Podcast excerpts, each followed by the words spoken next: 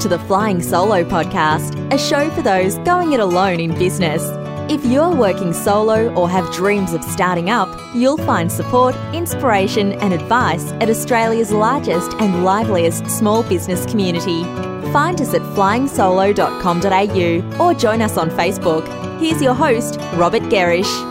Hello, all, and welcome to another Flying Solo podcast. If you've yet to check out premium membership, please do, as there's a mass of tools and benefits to help your business stand out and to ensure you stay at the top of your game. As part of membership, you get a full page listing in our directory, entry to a private discussion group, access to a library of over 80 how to videos, a copy of our best selling book, and a whole lot more, all for just $99. Head to the join page to find out more. Now, I'm delighted to be speaking with Katie Clift, an Australian PR consultant currently living and working in Athens. And we're going to look at whether journalists still exist, and if so, how on earth do we get their attention? So, hello, Katie. Thank you for joining us. Athens. What, what's all that about? What took you there? Well, it's a very good question. It's a very common question that I get asked. Uh, my husband had an opportunity to transfer for his, for his job from Australia to Athens, and we thought, why mm. not give it a go? Eat a lot of spanakopita, see the Acropolis. Um, so yes, now I'm living and working here in Athens. It's a fabulous place and um, very different to Australia, but very happy to be here. Oh, that's fantastic. And so, how long have you been there? Uh, it's been nearly nine months, so still under a year mark, um, but just an incredible experience. And and I guess really blessed in this day and age to be able to and I know a lot of people listening would would know this to be able to take your business anywhere and work from anywhere mm. and what a great opportunity to experience a new culture try and learn a new language help us all greek's right. very difficult Well, that's wonderful, and, and and clearly, then you're managing to keep some of your clients in Australia and and to grow your business internationally. So, as you say, it doesn't get much better than that, does it? The fact that we can do that. It really doesn't. You know, technology is an incredible thing and amazing to be speaking with you. And it feels like we're in the same room. It's it's mm. a phenomenal uh, experience so far, and I don't see it stopping soon. So I'll be eating, as I said, lots of spanakopita for some time to come. I think. Very good. All right. So, look, let's get on with this. So, I know that you've had a, a, heap of experience in the world of radio and journalism. You were head of media for the Cancer Council. You were a regular contributor to Umbrella and various other places. So, clearly, you know a thing or two about getting in front of journos. So, you know, where do we start with all this? How do our listeners, how do small businesses get cut through in this fast changing world of publishing? What's the, what are the secrets? You're absolutely right. It's such a fast changing world. And I think that you hit the nail on the head in terms of asking that question right off the bat Do journalists still exist? And then how do mm. we hmm. get their attention? You know, there's been a lot of debate over the past couple of years in Australia about the role of journalists. Um, we know that newsrooms are diminishing more and more, that media resources are getting slimmer, and that the face of media is changing, whether you're talking about broadcast online, the face of print. We all know that the size of newspapers indeed um, has yep. shrunk over many years. Even I've I've been in the industry just over a decade, and I've seen significant change. Let alone well beyond that, you know, for decades and decades, just how much we've seen things change. And I would say yeah, that. Okay, so look. I would say that. No, you carry on, carry on. I would say that journalists still do exist. I mean, that would be my main. Hmm answer to your initial question, and it's understanding right. in what in what form and how to best uh, harness that for small business. Yeah. Okay. All right. So yes, of course, you know, it's reassuring to know they do still exist. So you know, but the, as you say, the, the the the sort of the face of journalism has changed so much. So how do we do this then? What's you know, is it? Do you, well, do you perhaps before we get into some kind of tangible steps? Is it uh, a better time to be in business to get a, a, sort of some profile, or is it getting harder and harder? I mean, what, what's your thought there? Goodness, I think in some in some ways it is getting more difficult because Newsrooms mm. are fast paced. We're on a 24 7 news cycle. I know that, you know, here on the other side of the world, waking up and, and just seeing the news unfold so quickly and the top stories of the day chop and change so quickly. But there's a great opportunity if you're willing in small business to make it as easy as possible for media to grab a hold of a good angle, to run a good story. If you know your content inside out, you have a phenomenal opportunity to to gain mm. some coverage, and it excites me. I think it, it, in some ways it's getting harder, but a, a good challenge is a good thing. Yeah. Okay. And I guess you know, and, and I think you've you've you've touched on a key point there clearly about this. Um, you know, if we can give the journalists the angle, if we make it clear, I guess what we what we do observe is that the journos that that are working with these publications seem to be under a great deal more pressure you know their their job is to get a certain number of stories to get them out within a certain time. You know it's it's not the the old image of somebody walking around with little notepads kind of hovering in the background taking notes. It kind of that that whole thing seems to have changed a fair bit. So is your starting point then that that we absolutely need to be putting more work into our sort of initial approach? And if so what are some what are some things that we can be doing Yes, I would say it's definitely it's all about the pitch. And in fact, you've got literally a matter of seconds probably when a journalist opens up their inbox, they scan through if you're talking print or broadcast, they would have hundreds and hundreds of submissions, emails that come in every single day. So you've got seconds to grab their attention. So you need great mm-hmm. headline. It's all about how you position the content that you've got, getting their attention very quickly. And so I would say 80 to 90% of the work is in that pitch, how you approach it. And, you know, the majority of the time it's just about getting them to look for a few seconds mm. at what you've got to say, consider it. Otherwise, they move on so quick.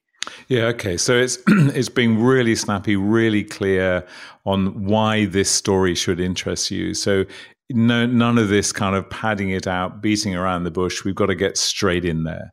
Hit them, yes, hit the them with the content. Exactly. The days of long winded pitches or really trying to uh, you know, convince a journalist about your story in, in a long winded way are gone. Uh, even with press releases, you know, it doesn't have to be difficult. People feel like they have to sit down and write paragraphs and paragraphs to justify or show why their their story or their angle's good content. I always say you need one page or or less if you can. So it needs to be stripped back, more simplistic, to the point. And I think a lot of small business owners would be very happy to hear that because a lot yeah. of us are time poor. And yeah, and I think do you get the feeling that um, in some small businesses, I mean, you must see this, particularly people coming to you, you know, kind of asking you to basically create their pitch. Do you find that uh, in small businesses, are we in danger of being sort of too close to our business? Are we failing to see what the angle is? Is that one of the biggest challenges for us? Definitely, because in small business, you work day in, day out with your product, your services. You own what you you have. And that's a great attribute to mm. a small business owner. But at the same time, being able to, and I, this is a part of my job that I love is, is being able to expand out the, the mind of a small business owner to say, wow, you know, I didn't know that that part of my business or that part of my story, how I got set up, or that client testimonial, I didn't see that that would be interesting to, to the media. So sometimes it's even just like a brainstorming session with yourself or yep. doing your own personal research or looking a little bit harder at the news and saying, how do I actually step back from my business and see it with a bird's eye view, see it from an audience perspective in a way that that maybe I haven't seen it before that mm. might cut through in a different way for media. Yeah, and look, and I guess that you know that's that's one of the biggest challenges, isn't it? Because we both know that not not every small business owner is going to use an external resource such as yourself to help them pull a pitch together. So, and a lot of our community are working by themselves. So, how do you do that? Well, I guess what you're saying is you know, maybe you sit down with a buddy and you say, Hey, look, I'm going to tell you some of the things that are going on in my business. You tell me what kind of piques your interest because it is very difficult when you're in your business to see the little gems, the pieces that really are um, likely to resonate with a journo. Yes, and I have people constantly throughout my career, even now, telling me, "Oh, why haven't you looked at that angle for a story I'm working on?" Or the fact that you know, even things like I've moved to Athens. You know, there's things right in front of your face that you're like, "Wait, oh, okay, you know, media might be interested in that." And we've just become so involved, I think, in in what we're doing day to day. Particularly small business, you're looking at everything usually, or or you know, you've got a hand in every part of the business. So it's very easy to be blind to what could be a great opportunity. And and you can. There's so much that you can do with the resources that you have to get cut through. And it doesn't have to be time consuming in media or social media. You just have to be smart and know the audience that you're working to to, to get some traction. Yeah, okay. And again, I guess a key thing there is having a good look at you know, is understanding the publication that you're pitching to, and indeed the journalists you're pitching to, is what are the kind of storylines that they look for? What are the angles that they look for? That can often contribute to us kind of getting the solution ourselves, wouldn't you say? Absolutely. And there's, uh, you know, there's been a history of of you know agency to company to individuals that just send out blank press releases to anyone and everyone that they know in the media. And that can be far too broad. So if you've got a couple of publications that you love that you probably already read because they're related to your industry and your business you know you can look up a little bit about the journalist look at some of the angles they've run previously. And i always uh, give the advice to, to build a relationship. You know it's not just sending a cold call email. Mm. But it's not overly networking either, you know, because people are busy. But it, it's being a, a human, it's being a person that a journalist yeah. can relate to, building that but, relationship and, as you say, knowing what they, they want.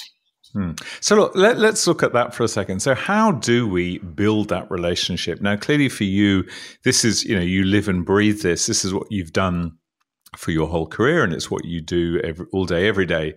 But for somebody who's not familiar with this where do we you know let's go right back to basically where do we start? So there's a publication we want to be in there's the name of a journalist we want to start working with.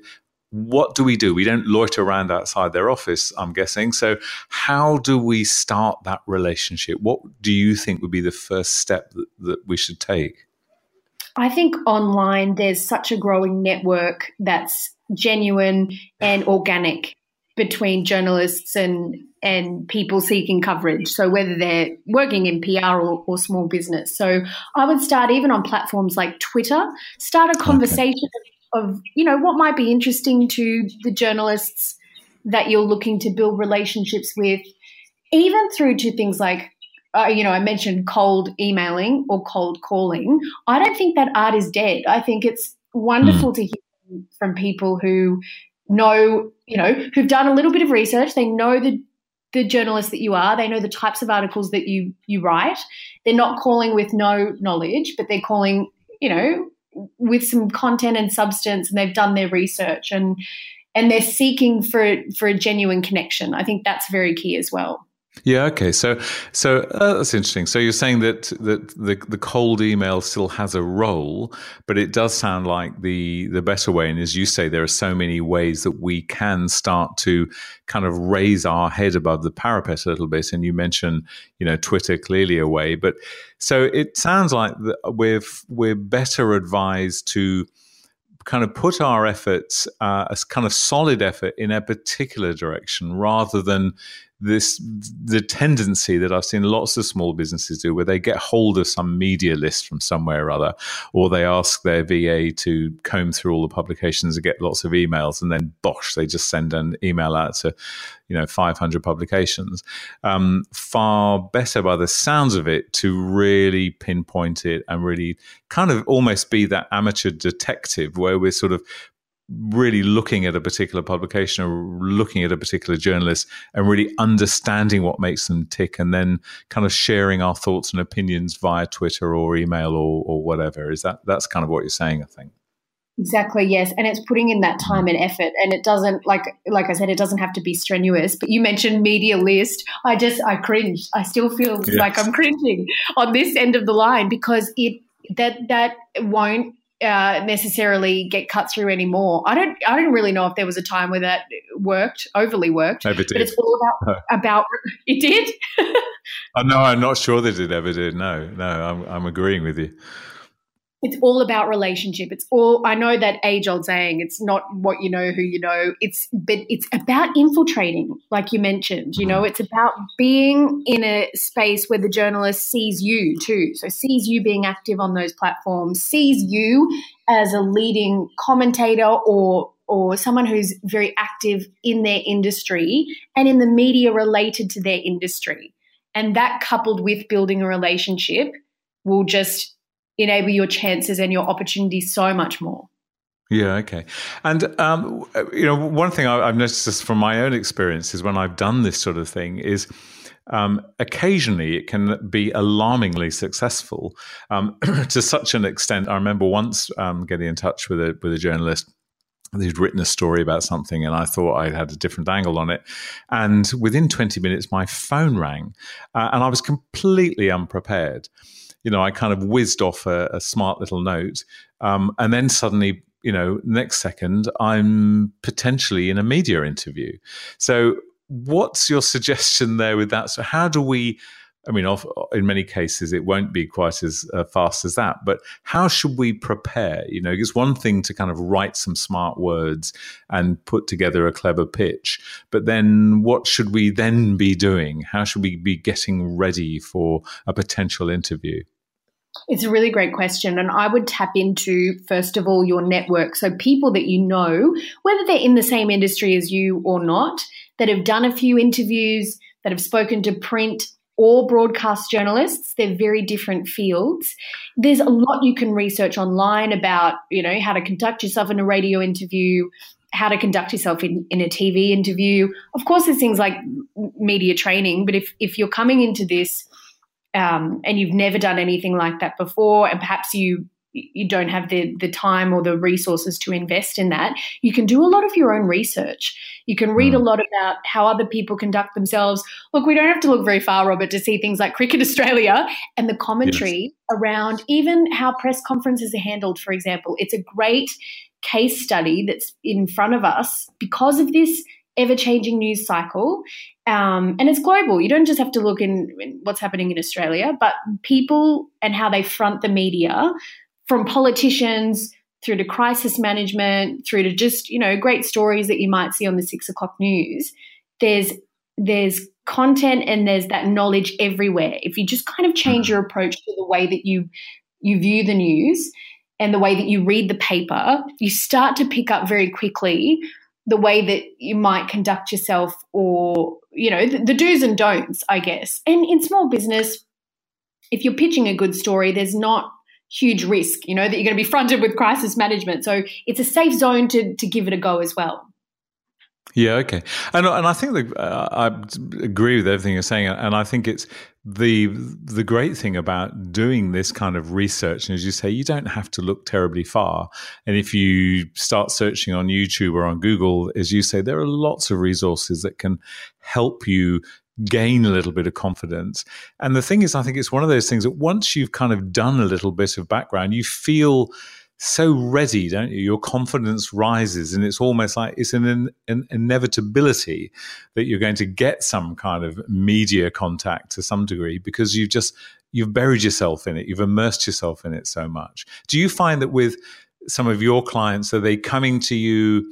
And you can you can you sort of look at them and you think well you've got a great story but my gosh you're not ready yet or what, how how does that uh, from your perspective what what does it look like when when people approach you yeah, it's it's very different. So it's depending on case by case. I've got some that have been working with media for decades. They know what they're doing. Um, they're very uh, confident. But on the flip side, I think it's a great learning curve to watch people really take on the media to learn, like you say, to grow in that confidence after a couple of pitches. After your first interview, I think I think I think the first one is is is obviously the hardest. You don't really know what's happening, and you know newsrooms are so quick, and sometimes it can feel like it was ten seconds. And did I really say what I meant to say? You know, yeah. and I think after that, just it snowballs, and people, as you say, pick up that confidence. But I think that you really can even start. I know this sounds it sounds funny, but start in your living room, start in your car. You know, if you were if you're driving along and you've got a few minutes to spare and you're thinking about how you would you know even communicate the story of your business or one of your key messages or key services you want to get out to the public and, and just try to start talking about it out loud and start putting it into words um, you know e- even that private I, I still do it myself you know to make sure that i'm i'm on point i know what i'm talking about and i'm strong in communication so you can you can start today you don't have to have an interview lined up you can be working on this now yeah, that's a, that's a great idea. That's a great idea. Okay, so and when, let's imagine then that we've got someone kind of listening to this who's been maybe a little bit, um, you know, kind of uh, not not terribly proactive in generating media, or maybe is sitting there thinking, well, really, I'm just not sure it's for me. But let, let's let's let's hope and pray that through you know through this discussion, people might start to look into it and think about doing a bit more, and and then get a taste of it. So if you've got a business then that is is starting to grow their confidence in this whole kind of media space is it should it then be something should we be on a monthly basis or a quarterly basis or an annual basis how how should we kind of maintain our relationship going forward with the media to ensure that we're really benefiting yeah, I think consistency is really important. So you might feel like you don't have a lot of content to share. But as we've spoken about, you'd be very surprised. So I would aim for every couple of months to every month, depending on your time and, and resources and how confident you are, you know, trying to find a story or an angle to to get your business and yourself in the media. And we talked about it being organic. You know, this isn't we're talking about PR, it's not paid advertising, paid marketing. Mm-hmm. This is about an organic story idea that would be of interest to readers of a newspaper, people listening on on the radio. So you've got big uh, big days across the world: World Health Day, the International Day of Happiness. You know, big landmark days, for example, where you could tie in with your business a statement or you know a, a timely mm piece of content to link in with big awareness days.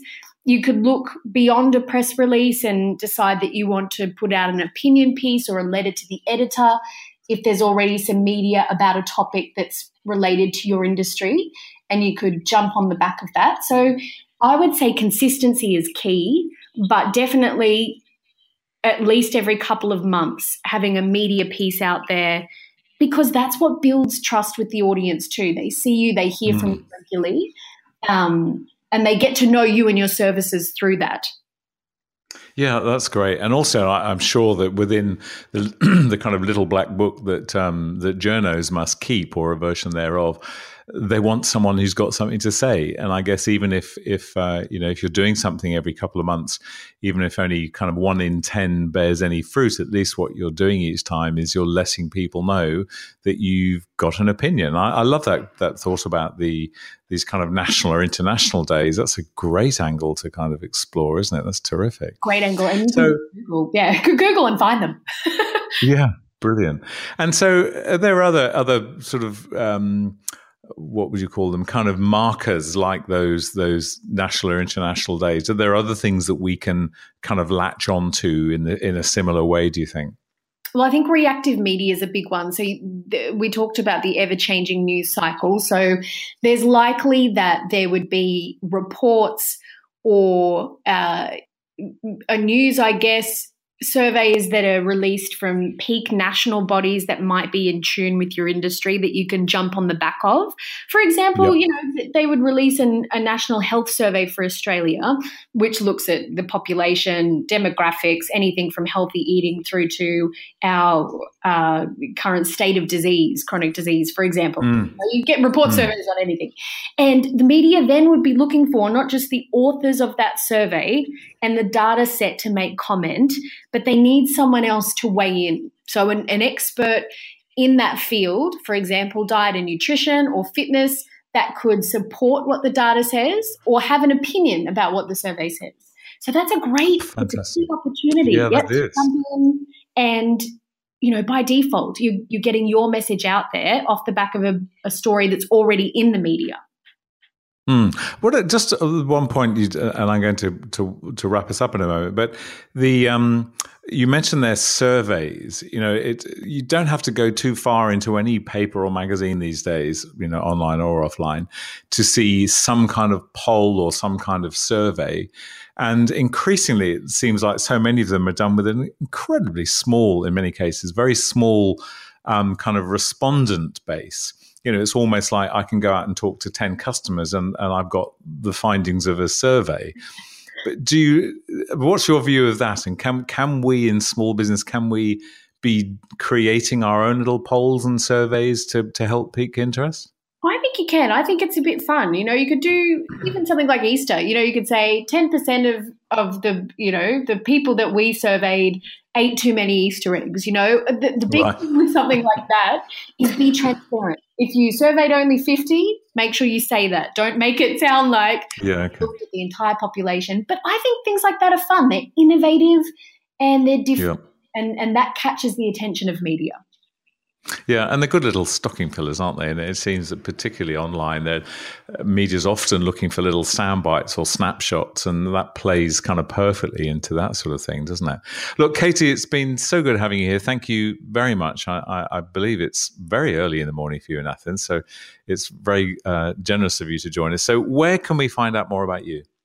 You can head to my website, katieclift.com, whole heap of information there. But thank you so much for having me. I I think I'll be awake for the rest of the morning now. I've just loved chatting with you. And I hope that that's right, well, people listening too. Thank you. So that's Katie Clift, C L I F T, and uh, you'll find her in Athens and awake at all sorts of odd hours, it would seem. So, Katie, thank you again. And look, before I go, don't forget that when it comes to creating a truly enjoyable and prosperous business, Flying Solo gets you premium membership, has all the tips and tools you'll need for just $99. Head to the join page to learn more. And that's where we'll leave this show from Flying Solo and your host, Robert Gerrish. We'd love to receive feedback, even a brief review for those listening via iTunes. If you're planning to start a business or rejuvenate the one you're in, check out our bestseller, Flying Solo How to Go It Alone in Business. It includes everything we know about working on your own. And of course, we invite you to dive into the resources and supportive community at flyingsolo.com.au.